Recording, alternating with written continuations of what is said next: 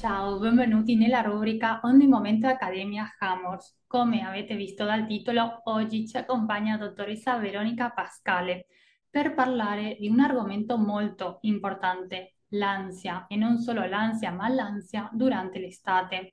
Ci spiegherà perché con il caldo l'ansia o gli episodi di attacchi di panico possono diventare più frequenti perché può aumentare il disagio e la possibilità di perdere il controllo e soprattutto cosa possiamo fare.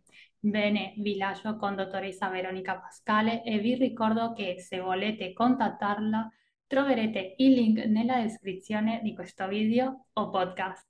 Abbraccio e ci vediamo presto. Buongiorno a tutti, grazie come sempre a Veronica e al canale Ogni Momento. Ben ritrovati. Oggi eh, questo video è stato realizzato in un luogo diverso dal solito e mi trovo al di fuori del mio studio, in mezzo insomma agli alberi, ehm, in una piacevole giornata estiva.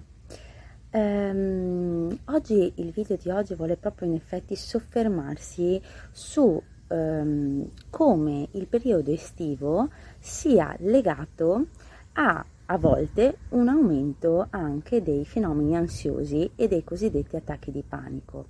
Eh, mai come quest'estate in effetti ho assistito eh, proprio a uh, una richiesta molto importante di persone che giungono appunto in studio con questo tipo di problematica.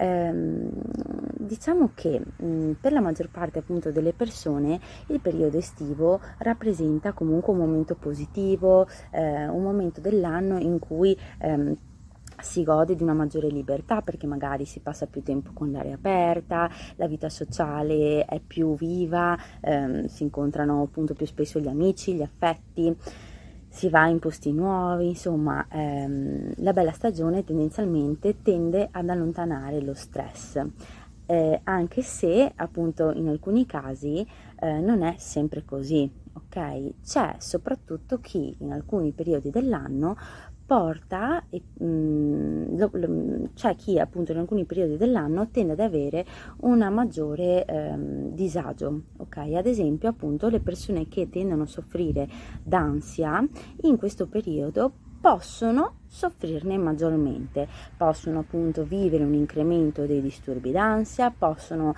manifestare un malessere durante le loro vacanze estive e anche un uh, malessere che poi cessa proprio nel momento in cui si ritorna alla vita di tutti i giorni, ok?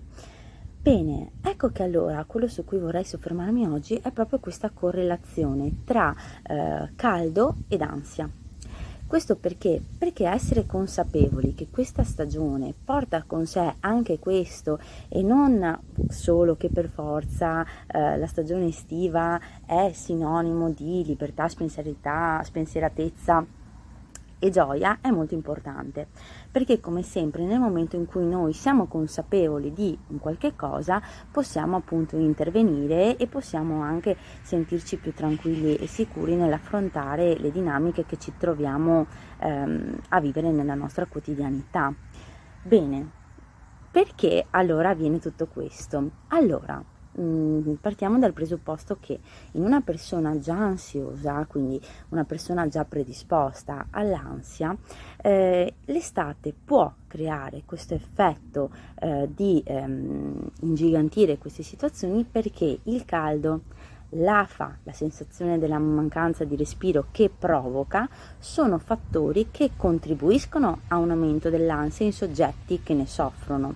Perché? Perché vanno proprio a scatenare delle sensazioni che un soggetto già ha e le amplificano ok? Ad esempio, caldo e ansia possono provocare le palpitazioni, la cosiddetta tachicardia, la nausea, la sensazione di soffocare, ok? Le vampate di, di calore che possono anche dar vita ad un'intensa sudorazione, ad esempio notturna e, e di conseguenza ad ansia, i cosiddetti dolori al petto, anche proprio quella, quella sensazione no, che possiamo avere in spiaggia quando magari fa davvero davvero troppo caldo che ci si sente opprimere in una persona ansiosa scattano delle paure importanti, ok? Perché sono proprio dei sintomi che a un certo punto diventano insopportabili per quelle persone che tendono a pensare che i segnali appunto del loro corpo siano ehm, monito di qualcosa di disastroso che magari sta mh, per accadere.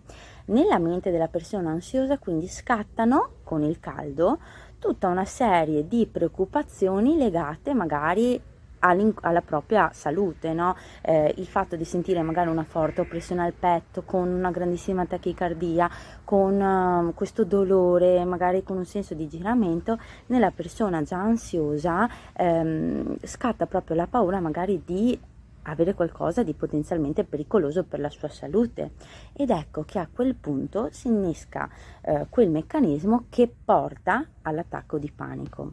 Ok? Cerchiamo proprio di fare una spiegazione che sia Mm, molto semplicistica, ma eh, per permettere magari a tutti coloro che guarderanno questo video di poter cogliere in modo mh, mm, semplice e esaustivo la manifestazione magari di certi episodi e di poterli quindi normalizzare.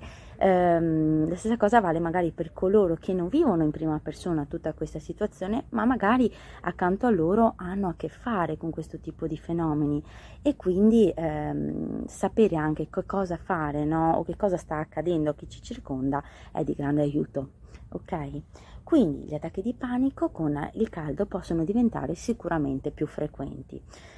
La persona appunto inizia ad avere dei sintomi fisici legati anche alla temperatura che sente come reali appunto nel suo fisico e tende magari di poter svenire, di poter avere eh, chissà quale, quale malessere che può portarlo anche proprio a concludere la sua vita, no? Sono proprio pensieri catastrofici ehm, legati a sintomi fisici, questo è molto importante, che creano poi a loro volta proprio una spirale di sensazioni, di pensieri legati all'ansia e molto molto difficile da gestire. Ecco perché quando una persona magari ha una forte crisi d'ansia o un attacco di panico, ehm, quando noi cerchiamo di rassicurare mm, questa persona dicendogli stai tranquillo, non è niente, la persona non, non capisce, non crede quasi alle parole che gli vengono dette.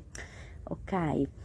E tutto questo porta nella persona di chi vive ovviamente queste situazioni un grandissimo disagio, un grandissimo disagio che può sfociare in altre eh, forme mh, di, um, di, di, di, disturbo. Provo ad immaginare ad esempio l'agorafobia, cioè una persona inizia magari ad aver paura dei posti follati, dei mezzi pubblici, eh, magari inizia a precludersi la bellezza no? magari dell'andare al mare perché ci sono troppe persone nella spiaggia, perché c'è troppo traffico nelle strade.